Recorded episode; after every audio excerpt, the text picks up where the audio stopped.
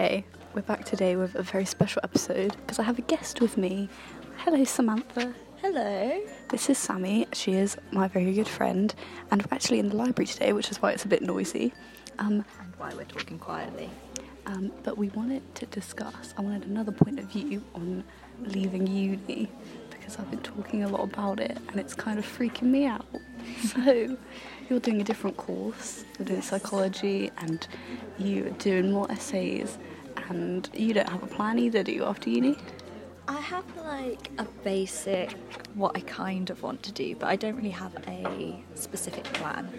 Mm. Like I have nothing set in stone of where I'm going, what I'm doing, how long for. So Because I said that I was going to struggle with getting out of uni mode, of like not being seeing you all, like every day Oh, and being back at home.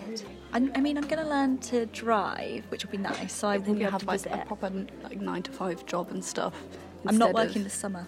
I've Oh. decided I'm having the summer off because I worked full time over last summer and I felt like I didn't get a break at all. I haven't stopped working Hmm. since I was a child, so it'd be nice. It's a good idea. Mm. A nice idea. I think I want to do the same, but I need money to do stuff. Yeah. So I might get like a part-time job over summer, and then once summer's over, get a proper job. I was thinking a part time job, but I don't know how many people will be employing part time over the summer. That's what I was thinking. A lot of people do because it's busier over summer. That is true. So I might keep it just depends.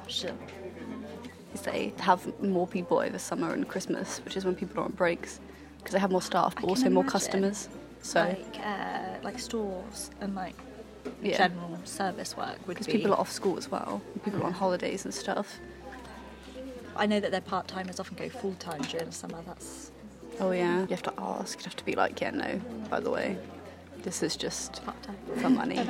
Yes, I hate all of you. Nice. I do feel like I'm also going to be slightly lost after uni because I'm not going to have any like projects to work on.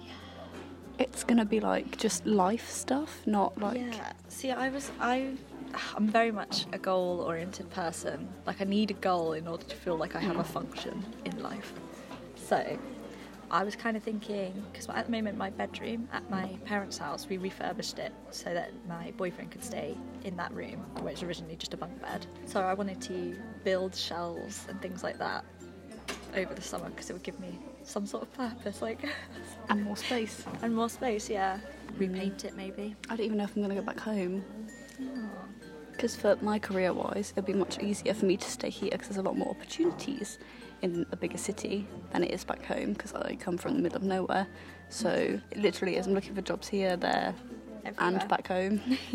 so It's gonna be mental. it's gonna be mad. There we go.